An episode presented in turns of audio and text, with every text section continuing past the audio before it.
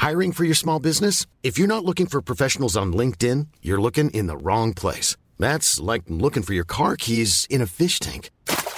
LinkedIn helps you hire professionals you can't find anywhere else, even those who aren't actively searching for a new job but might be open to the perfect role. In a given month, over 70% of LinkedIn users don't even visit other leading job sites. So start looking in the right place. With LinkedIn, you can hire professionals like a professional. Post your free job on linkedin.com slash people today.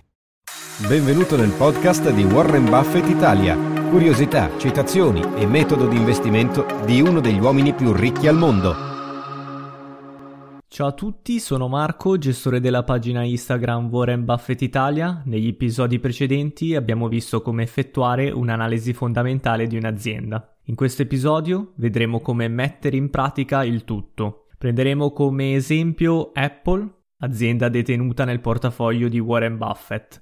Analizzeremo Apple sotto i tre step principali che abbiamo visto in precedenza, profilo di business, il profilo finanziario e di mercato. Lo faremo insieme sempre a Francesco, analista finanziario, che si definisce un insider della finanza. Ciao Francesco. Ciao, buongiorno a tutti. Ci tenevo ad iniziare con una citazione di Warren Buffett che dice metti tutte le uova in un cesto ma guarda quel cesto da molto vicino. È un concetto giusto e ci permette di capire perché ha investito per quasi il 30% del suo portafoglio in Apple. C'è da dire anche che non è sempre facile avere le competenze e l'abilità di individuare il giusto cesto. Quindi Francesco, andiamo a provare a dare una spiegazione analizzando Apple e del perché Buffett ha grande fiducia in questo titolo.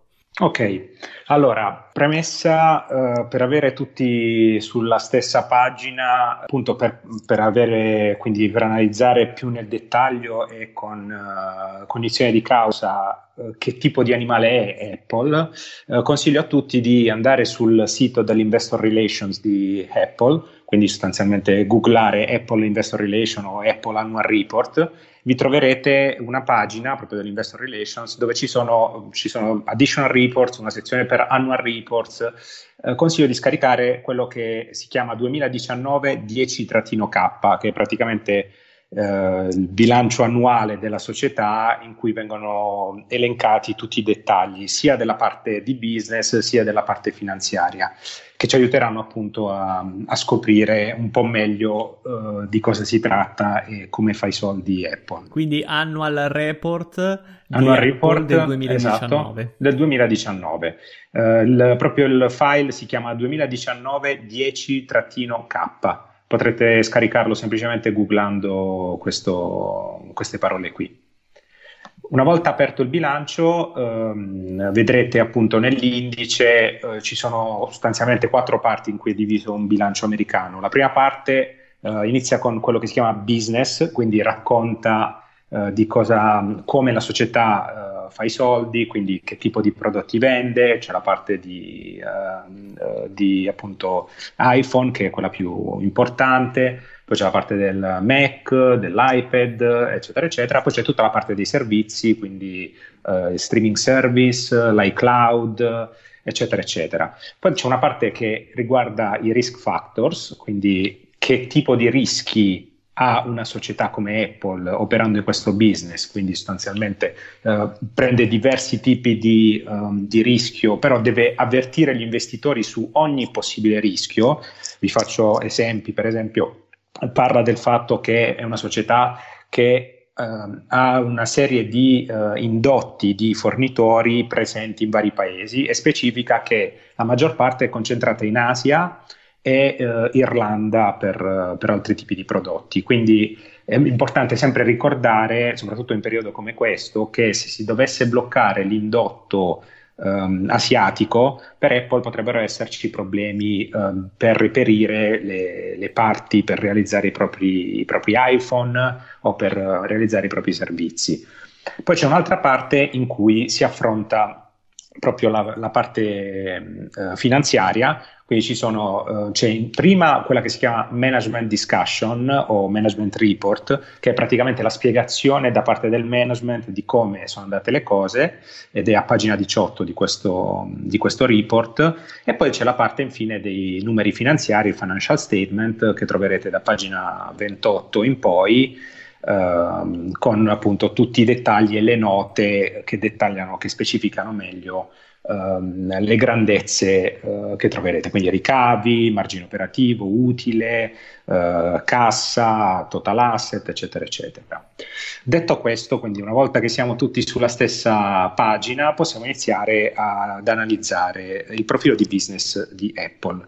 Come ricorderete, la prima cosa da guardare eh, per una società è dove opera, cioè se ha una copertura globale, locale um, e in questo caso ovviamente Apple ha una copertura globale Um, se volete capire, avere il dettaglio più preciso di dove Apple opera, vi consiglio di andare sempre su questo report alla pagina 23, troverete proprio il dettaglio geografico in cui proprio emerge che su 260 miliardi re- di fatturato realizzati nel 2019, ben 117 sono stati realizzati nel continente americano. Questo vuol dire che Apple ha una concentrazione non forte, però comunque eh, importante eh, di circa il 45% del fatturato al continente americano. Quindi per questo motivo eh, io che do una scala di giudizi da 0 a 7 ho deciso di dare una valutazione intermedia, in questo caso 4, a questo, a questo uh, indice.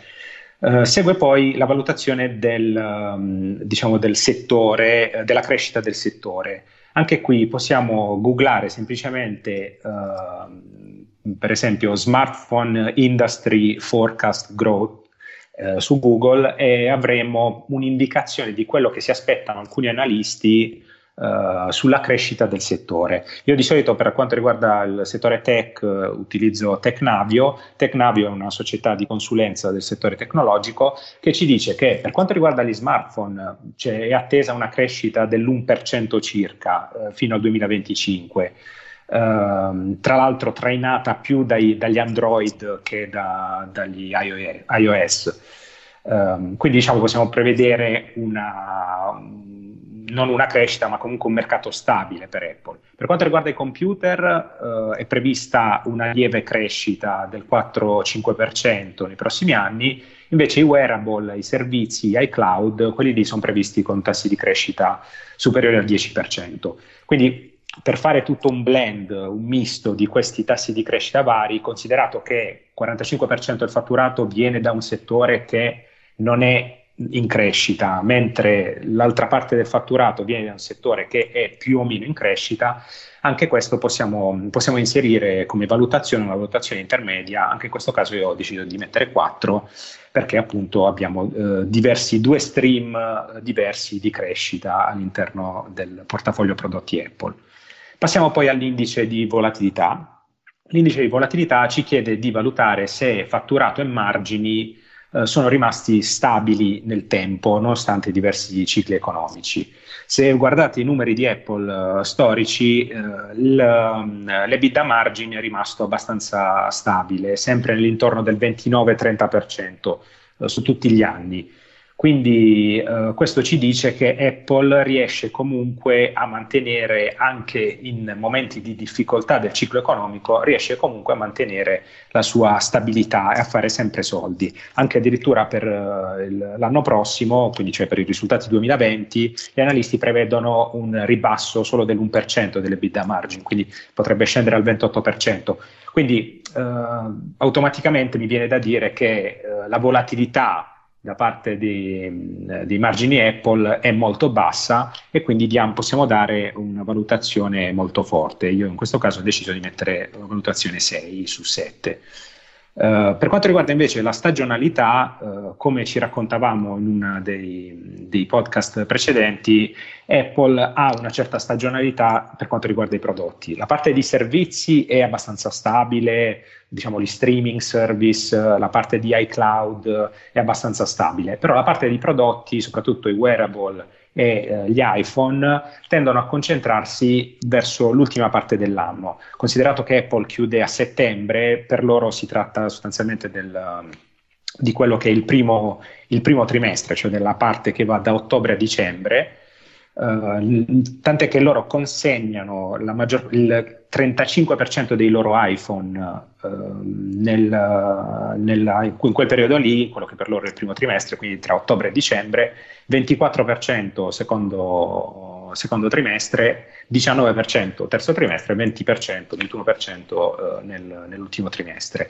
Quindi ci dice che un terzo del fatturato degli iPhone viene eh, da, in un uh, periodo specifico. Quindi, esattamente. Quindi qui eh, per questo motivo ho deciso di dare una valutazione interme- medio-bassa, quindi pari a 3, proprio perché metà del fatturato che viene dall'iPhone è stagionale quindi dovesse andare male qualcosa nel periodo ottobre-dicembre dell'anno prossimo, per esempio, è verosimile che Apple ne verrebbe a soffrire.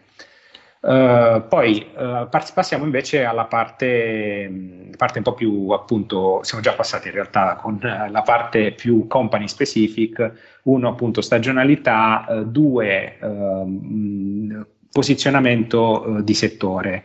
In questo caso io anziché dare una valutazione da 0 a 7, siccome per me la parte di posizionamento di mercato è molto più forte, eh, molto più, prepo- eh, più, preponderante proprio come peso nella valutazione di una società, io do un, una valutazione che è compresa non più tra 0 e 7, ma tra meno 2 e, uh, e 10. Siccome Apple è in un mercato che è concentrato, quindi comunque con pochi player e vale a seconda insomma, dei, dei, trimestri a mh, mm, circa tra il 15 e il 25% del mercato a seconda di come vanno le vendite dei vari iPhone assieme a Samsung e Huawei eh, è sostanzialmente una, una, posizione di co-leadership quindi ho deciso di dare una valutazione di 8 su 10 alla, alla società ed effettivamente mentre quello che si nota anche negli anni è che mentre Samsung perde qualcosa e la guadagna Huawei, eh, Apple è sempre abbastanza stabile. Nelle vendite di iPhone continua sempre a fare i suoi 200-250 milioni di iPhone venduti quindi questo ci dice di, una, di un potere da parte della società sui propri, sui propri, clienti. Anche perché ha un software unico, a differenza magari di, eh, di Samsung e Huawei che possono avere, basarsi su Android di Google. Quindi. Infatti, infatti, questo è quello che si, chiamano, che si chiama in gergo switching cost, cioè per i, quelli che, sono, uh, che utilizzano iOS, che utilizzano questo tipo di, di sistema, passare ad un altro sistema, almeno parlo anche per esperienza personale, passare ad Android è comunque un costo, tra virgolette, implicito, eh, perché ti devi adattare a un nuovo modello, a un nuovo modo di fare le cose. Quindi per questo motivo eh, Apple mantiene la sua, la sua, quota di mercato anche da, per, perché ci sono questi switching cost, cioè questi costi di cambiamento. Possiamo chiamarli anche barriere di uscita, eh. Sì, bravo, bravo, esattamente, esattamente così. Um, poi passiamo alla parte a proposito di barriere all'entrata uh, che garantiscono a Apple questa, questa, situazione, questa condizione di co-leadership uh, e parliamo quindi delle, degli investimenti in ricerca e sviluppo. Apple investe circa il 6% del suo fatturato in, uh, in ricerca e sviluppo, che è un ammontare sostanzialmente lievemente superiore rispetto ai competitor, però date le dimensioni di Apple che sono abnormi, investire 16-17 miliardi, perché parliamo di questo, all'anno di, in ricerca e sviluppo di nuovi prodotti è qualcosa che nessuno riesce a fare eh, in questo settore. Quindi nonostante dal punto di vista percentuale siamo su valori allineati alla concorrenza, dal punto di vista dei valori assoluti, mh, diciamo Apple non ha uguali, quindi rag- ragione per cui ho deciso di dare anche qui un, un valore abbastanza alto, pari a 6 su 7. E, ehm, e quindi insomma per, proprio per, per, dire che barriere all'entrata in questo settore tecnologico ce ne sono. Infine, ultimo aspetto per quanto riguarda il, il business, il rischio di business è quella di concentrazione di prodotto. Questo forse è il, uno dei pochi eh, talloni di Achille di, parte, per quanto riguarda Apple, perché appunto il 55% del fatturato viene da, dalla parte iPhone. Poi è vero, ci sono tanti iPhone, per esempio nel bilancio uh, del, del, di quest'anno, del 2019, potete leggere uh, che ci sono i vari iPhone 11, iPhone, uh, diciamo è previsto anche l'iPhone SE, mm, ci sono una serie di iPhone diversi, però alla fine stiamo parlando dello stesso prodotto. Per esempio qui nel, se leggete a pagina 4 del bilancio, la società parla dei suoi prodotti e dice Uh, noi di iPhone quest'anno abbiamo proposto tre nuovi iPhone, iPhone 11, iPhone 11 Pro, iPhone 11 Pro Max. Però alla fine è la stessa categoria di prodotto che vale il 55% del fatturato e quindi uh, possiamo penalizzare un pochettino di più uh, la società in questo senso e, e quindi dare un 3 di, di valutazione, un 3 o un 4 a seconda insomma, che si voglia essere più o meno generosi e la società eh, alla fine della fiera avrà un punteggio, ehm, una media di punteggio del profilo di business intorno al 5, che è un ottimo punteggio. 5 su 7 è un punteggio assolutamente ehm, forte, quello che le agenzie definiscono forte come profilo di business. Passiamo poi al, um, al profilo finanziario, profilo di rischio finanziario. Uh, Qui le valutazioni mh, sono abbastanza monotone, nel senso che Apple ha una valutazione eh, massima praticamente su tutti gli indici finanziari da noi analizzati. Uh, anche qui io passo, mh, do delle valutazioni da 0 a 7. Per quanto riguarda prima, il primo driver, che come ricorderete è il, la dimensione del fatturato, eh, ci chiedeva appunto di eh, valutare eh, società mh, con un giudizio eccellente se avevano un fatturato superiore a 10 miliardi. In questo caso Apple diciamo, riesce ampiamente a superare questa, questa, soglia, visto che fattura 260 miliardi, e quindi diciamo, il, il 7 su 7 è il giudizio più corretto da dare. Se lo merita, diciamo. Sì, diciamo di sì, ampiamente. Poi abbiamo invece l'EBITDA margin, che eh, appunto è il guadagno che riesce a fare sui propri prodotti. Qui avevamo giudizi, se superano il 50% di EBITDA margin, giudizi eccellenti, giudizi intorno al intermedi tra il 20 e il 30% di EBITDA margin, eh, giudizi più negativi dal 12% in giù. Uh, in questo caso Apple ha un EBITDA margine abbastanza stabile, come dicevamo, del 29-30%, quindi un 4, quindi un giudizio intermedio è quello che è, ha più senso dare nella valutazione del rischio finanziario. Per quanto riguarda l'interest coverage, eh, anche qui eh, soglia massima per avere un giudizio eccellente è 15, quindi il rapporto tra EBITDA e interessi lordi. In questo caso Apple ha 26 di interessi di interest coverage medio negli ultimi tre anni, quindi ampiamente sopra la soglia del, dell'eccellente, quindi 7 su 7. Uh, eh, per quanto riguarda il return on asset, quindi EBIT su capitale investito netto, uh, per Apple uh, si tratta di un valore medio negli ultimi tre anni del 30%. La soglia per l'eccellente era avere un rapporto superiore al 20%, quindi anche qui Apple prende il massimo, quindi 7 su 7. Per quanto riguarda il uh, net debt EBITDA, quindi l'indice di leverage, uh, è stato negli ultimi anni praticamente sempre negativo perché? perché la PFN, cioè la posizione finanziaria netta della società, è negativa, cioè ci sono sostanzialmente più, c'è più cassa e più securities rispetto ai debiti finanziari. Quindi questo permette alla, alla società di avere uh, un praticamente zero rischio dal punto di vista finanziario, quindi i debiti sono ampiamente compensati dalla cassa a bilancio e quindi anche per questo motivo metteremo un 7 su 7. Infine, ultima cosa è quello che si chiama payback ratio o free cash flow leverage, quindi il rapporto tra free cash flow e posizione finanziaria netta. Uh, qui ci, uh, la soglia dell'eccellente è maggiore del 18-20%, uh, in questo caso la società ha un rapporto medio negli ultimi tre anni del 52%, anche qui ampiamente sopra la soglia dell'eccellenza, quindi 7 su 7. Ultima cosa, dimenticavo, c'è il, l'equity ratio, quindi net debt invested capital. In questo caso, eh, visto che proprio la PFN, la posizione finanziaria netta, è negativa, Uh, quindi non c'è sostanzialmente una posizione debitoria rilevante, anche su questo aspetto possiamo dare 7 su 7. Quindi il rapporto finale, diciamo la media di tutte queste valutazioni ci porta ad avere un valore di circa 6,5-6,6 eh, che è un giudizio veramente veramente buono per quanto riguarda il rischio finanziario. Quindi riassumendo, parte di business circa 5 su 7, parte di eh, fi- rischio finanziario circa 6,5-6,6 su 7, quindi ottimi, ottimi eh, dal punto di vista appunto di questi due rischi, ottimi risultati. Passiamo infine all'ultimo, all'ultimo pillar, all'ultimo pilastro che è quello di rischio di mercato.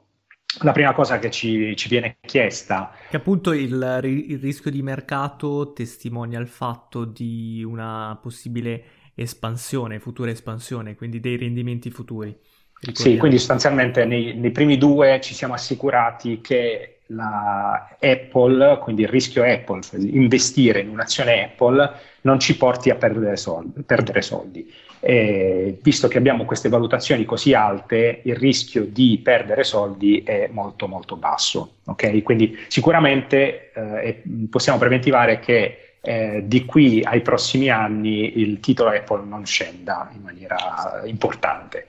Per quanto riguarda invece l'espansione, quindi la possibilità di avere un guadagno nei prossimi, nei prossimi anni o nei prossimi mesi, eh, ci dobbiamo appunto studiare il profilo di eh, mercato, il rischio di mercato, eh, quindi analizzando una serie di driver eh, qualitativi e quantitativi. Il primo eh, qualitativo sono le prospettive di crescita per il mercato e per la società.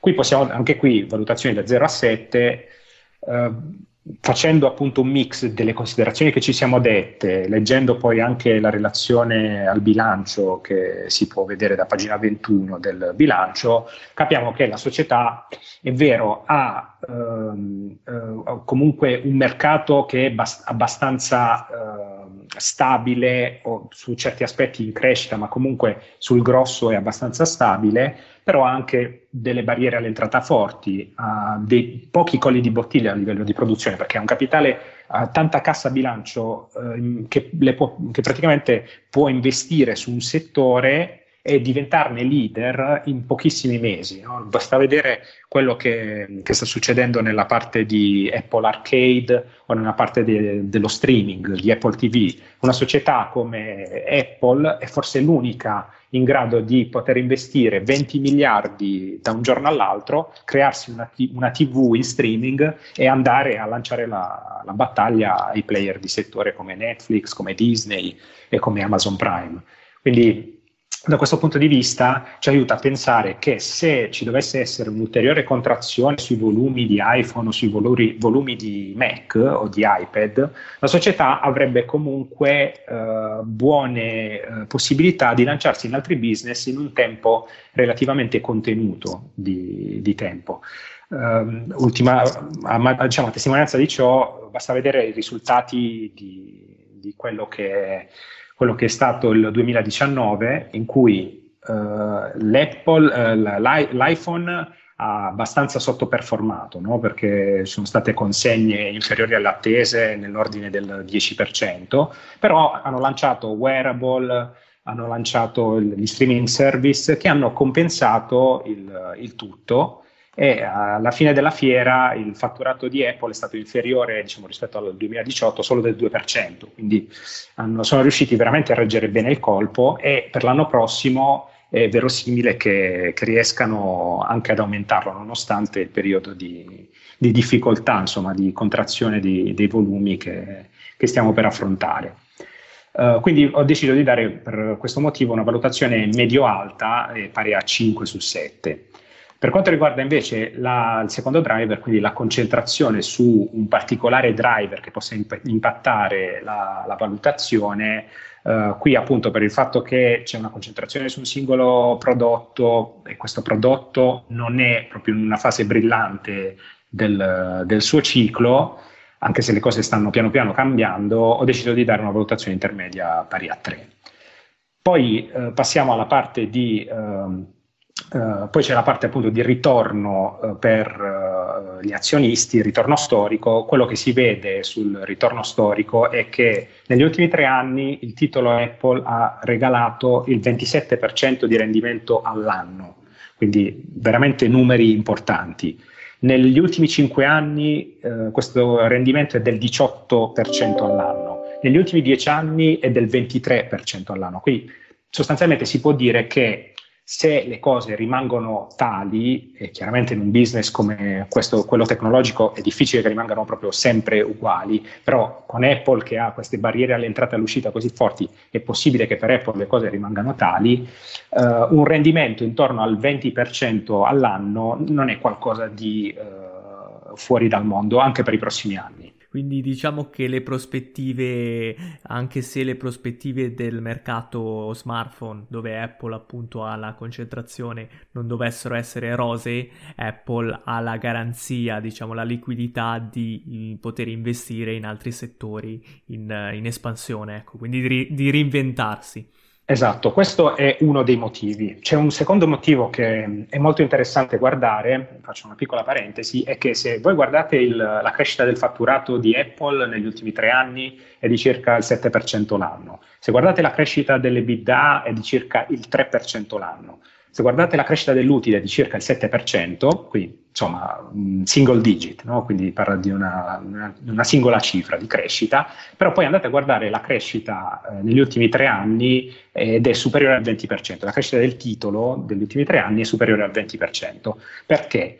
Perché la società, grazie alla cassa che ha a bilancio, effettua quelli che si chiamano share buyback o acquisto di azioni proprie, cioè sostanzialmente ogni anno Uh, Apple stessa compra delle sue azioni per tenere le quotazioni su. Uh, quindi se verosimilmente ci dovrebbe essere una correlazione uno a uno rispetto alla crescita degli utili o rispetto alla crescita della, delle BIDA, in questo caso Apple riesce a diciamo, moltiplicare gli effetti crescita grazie agli acquisti che, che fa sul mercato. Ma non eh. può essere Quindi, che stia gonfiando il proprio prezzo di mercato? Sicuramente, sicuramente, questo è un, uh, un aspetto corretto e, e verosimile. Cioè, mh, ti, faccio, ti spiego, uh, la, la, società fa circa 60, milioni, 60 miliardi di flusso di cassa, di free cash flow l'anno, 15 circa se ne vanno in dividendi, te ne rimangono un 45 uh, che diciamo, potrebbero essere utilizzati per accrescere la massa di cassa a bilancio. Invece cosa fa? Apple non solo us- utilizza questi 45, ma ne utilizza ulteriori 20 circa per fare acquistazioni proprie. Quindi ogni anno la cassa che c'è a bilancio si va erodendo piano piano, però al contempo tiene le quotazioni un po' su e quindi un po' le gonfia. Uh, nella, nella, valutazione. Però uno direbbe sì, però non è sostenibile questa cosa qui. Sì, è vero, però cioè, alla fine vai ad erodere eh, Apple ha in cassa qualcosa come 200 miliardi eh, di, uh, di, cassa, quindi magari ogni anno te ne mangi 10, te ne mangi 20, però hai ancora a disposizione 10 anni uh, per, uh, per, campare e tirare su il valore delle tue azioni sempre di più. Oltretutto il flusso di cassa che si va a generare, il free cash flow, non è fisso a 60 miliardi, l'anno prossimo sarà magari ok, sarà in linea con quest'anno perché c'è il coronavirus, però tra due anni sarà 70 tra tre anni sarà 80, quindi in realtà eh, anche la massa di, di, flusso di cassa che eh, Apple va a generare compenserà poi questi acquisti eh, di azioni proprie che, che, vengono fatti. Quindi alla fine della fiera è un, uh, si può dire che è sicuramente un, uh, un, una strategia sostenibile nel lungo periodo, ammesso che la società riesca a continuare a stare al passo con il cambiamento dei trend, ad investire nella maniera giusta. Però ripeto, fino a che investi 16 miliardi di, di, di, ricerca e sviluppo, puoi farlo. È anche un segno di fiducia forte da parte della società, no? Investire proprio nel uh, comprare le azioni proprie. Sì, sì, assolutamente sì. Eh, infatti, devo dire, molte società, sai, magari crescono mi riferisco ad Amazon per esempio perché effettivamente i loro margini crescono a quella velocità, quindi Amazon cresce del 30% l'anno in termini di azioni, ma anche il, i margini crescono a questa velocità e non fa eh, acquisti di azioni proprie sul mercato o in maniera molto molto limitata. Apple invece si trova in un mercato che si sta, tra virgolette, maturando, ma ha guadagnato così tanto e comunque continua a guadagnare lentamente che può permettersi di compensare una minore crescita con questi acquisti. Quindi alla fine eh, sono due strategie, tra virgolette, sostenibili, ma in maniera diversa. Però è molto interessante notarlo, no? perché ognuno deve sapere i rischi che si sta prendendo no? investendo in società diverse. Però permettimi, io da investitore preferirei investire in una società dove cresce col crescere dei, del fatturato, poi del, del flusso di cassa piuttosto sì, che... però ti puoi prendere anche dei, dei rischi. Cioè, mi riferi, parlando di Amazon, no, di cui parlavamo adesso, Amazon è vero che cresce del 30% mediamente su ogni anno, però eh, ha anche tanta volatilità. Cioè, un giorno ti può fare eh, meno 10 eh, perché appunto non riesci a compensare gli squilibri di un giorno di vendite tramite l'acquisto di azioni proprie, cosa invece che Apple fa, tant'è che sì, puoi avere dei ribassi, però Apple ti garantisce, grazie a questo programma che hanno deliberato di acquisto azioni proprie, eh, di poter mantenere una stabilità, una minore vola- o comunque di garantire una maggiore volati- minore volatilità del, uh, dei titoli. Quindi, insomma, eh, dipende un po' da quello che si cerca. Se sei un, un, azionista che investe in growth stocks, allora ti posso dire Amazon è sicuramente la scelta giusta. Se invece cerchi value stocks, quindi società che hanno un uh, valore uh, già di per sé, quindi non una promessa, ma un valore già di per sé, Apple ti garantisce questo, cioè i tuoi risparmi, tra virgolette, sono, sono al sicuro e c'è un upside tutto sommato contenuto rispetto a quello di Amazon, però comunque c'è un upside per, per il futuro. Però, ripeto, a me interessa che eh, tutti capiscano la differenza, no? quindi in che cosa si sta investendo eh, e le, appunto i rischi che ci possono essere eh, investendo in un asset piuttosto che, che in un altro. Eh. Certo, chiarissimo. Ok, quindi eh, detto questo, eh, si passa poi alla parte quantitativa del, del, rischio finanziario, qui sono i quattro indici di cui avevamo parlato l'altra volta. Il primo era il price earning, il price earning è mm, appunto il rapporto tra la capitalizzazione di mercato e gli utili della società.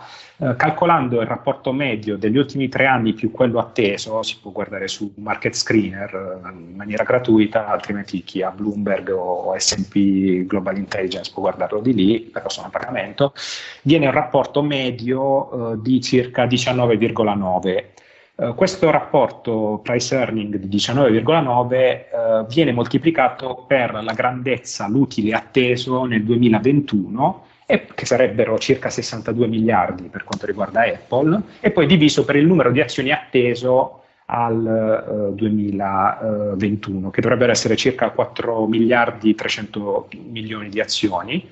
Il, dividendo tutto questo otteniamo un rapporto eh, un eh, target price al 2021 di circa 285 dollari, che è circa l'1-2% eh, superiore rispetto alle quotazioni attuali. Mi riferisco al prezzo attuale che è di circa 282 dollari. Um, passiamo poi all'indice successivo che è uh, l'enterprise value uh, EBITDA.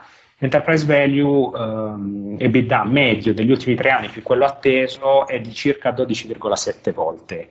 Ehm, questo rapporto eh, moltiplicato per l'EBITDA uh, del 2021, che sono circa 86 miliardi, a cui poi uh, diciamo, sommiamo algebricamente la posizione finanziaria netta di attesa del 2021, che sono circa 77 miliardi, e dividiamo tutto per il numero di azioni, otteniamo un target price, per farla breve, di 270 dollari, quindi leggermente inferiore rispetto al, um, al valore uh, attuale. Quindi che cosa, come ti dicevo, vedi, Apple ha una valutazione che guardando uh, la crescita futura non si parla, eh, cioè non ti dice di un, una crescita attesa dell'azione forte, però ovviamente a questo va, va, fatta una valutazione qualitativa, cioè bisogna dire che in futuro eh, ci sono ancora tanti share buyback pianificati e approvati dalla società, quindi il titolo potrebbe essere, come dici tu, gonfiato da, dal fatto che la società ha questa, questa possibilità. Uh, poi c'è la parte di uh, price uh, normalized free cash flow, che è molto simile al price earning. Qui il rapporto è medio di circa 17,6 volte, moltiplicato per il free cash flow atteso al 2021 di circa 70 miliardi e diviso per il numero di azioni, che sono appunto 4 miliardi e 300 milioni, otteniamo 285 dollari, che anche questo è circa il 2% sopra il prezzo attuale. Infine, l'ultima valutazione è quella eh, di market cap, cioè price to book value, quindi sostanzialmente il rapporto tra capitalizzazione di mercato e equity al book value. Eh, in questo caso il rapporto eh, storico è di circa 9,5 eh, volte il rapporto medio. Ehm, il l'equity, quindi il valore del patrimonio netto atteso al 2021, al, escludendo diciamo, eventuali acquisti di eh, azioni di buyback, sarebbe di circa 177 miliardi, quindi 9,5 per 177 miliardi. Diviso il numero di azioni, 4 miliardi e 300 milioni, otteniamo un uh, target price al 2021 di 389 dollari, quindi in questo caso molto molto uh, superiore. superiore Esattamente, perché questo qui, eh, questo ratio ti sta già con, includendo eh, l'impatto o il beneficio che potrebbe avere eh, l'acquisto di azioni eh, da parte di Apple. Quindi facendo poi il medione tra tutti questi quattro ratio ottieni un target price di circa 307 dollari, che è circa il eh, 9% Uh, in più uh, esclusi dividendi che l'azione ti potrebbe garantire entro l'anno prossimo. Um, Detto questo, eh, e ovviamente eh, possiamo guardare insomma, per vedere anche per verificare un pochettino la bontà dell'approccio, quindi non vi sto raccontando cose fuori dal mondo. Se voi andate anche su Market Screener, cercate nella voce Apple, nella parte consensus, lì vi scrivono il target price medio atteso da parte degli analisti. Ovviamente ogni analista ha le sue assunzioni, quindi ci sono mediamente dei dei, dei, range di prezzo che ti dice lo stesso market screener variano dal meno 30% attuale al più 31% rispetto al prezzo attuale, però il eh, target price medio è di 304 dollari, quindi molto vicino al 307 che abbiamo calcolato eh, noi. Puoi ripetere in che sezione di market screener? Sì, basta, basta andare su market screener, cercare la, l'azione di, che vi interessa, Apple in questo caso, poi c'è una sezione che si chiama consensus. Ok che è praticamente il, diciamo, la valutazione media degli analisti, gli analisti lì ti dicono sulla parte laterale vedrete quanti, quanti, analisti consigliano di comprare, quanti analisti consigliano di tenere e quanti analisti consigliano di vendere. Tendenzialmente per quanto riguarda Apple adesso c'è una raccomandazione a comprare mm-hmm. perché pensano tutti che entro un anno il titolo ci riprenderà e si dice che il average target price, quindi il target price medio a un anno, è di 304 dollari. E questo è quanto. Va bene, direi che come esempio di analisi sia più che sufficiente ed estremamente esaustiva. Questo ci fa capire quanto sia complesso e difficile analizzare e di conseguenza individuare quelle aziende vincenti con un vantaggio competitivo. Per questo consiglio sempre di avvalersi di professionisti qualificati o per lo più cercare di comprendere e capire dove stiamo andando ad allocare i nostri soldi, i nostri risparmi. Citando nuovamente Buffett, investi in ciò che puoi capire o comprendere. Siamo in chiusura, grazie mille per averci seguito. Consiglio a tutti di seguire Francesco sulla sua pagina Instagram Renegade Insider Finanza. Ciao a tutti, ciao Francesco. Ciao a tutti, ciao. Vacanze in Sicilia o in Sardegna? Con i traghetti GNV porti tutto quello che vuoi, ti rilassi fino a destinazione e se prenoti entro il 14 maggio, posto ponti a partire da 33 euro. Non c'è modo migliore per andare in vacanza. Scopri i dettagli su gnv.it. Offerta valida sulle linee Napoli-Palermo e Genova-Olbia, 10.000 posti disponibili. Vacanze in Sicilia o in Sardegna. Con i traghetti GNV viaggi in relax, porti tutto quello che vuoi e ottieni super vantaggi. Col nuovo programma Fedeltà MyGNV accumuli punti viaggiando, ricevi un cashback del 20% e tanti sconti a bordo. Non c'è modo più conveniente per andare in vacanza. Scopri i dettagli su gnv.it.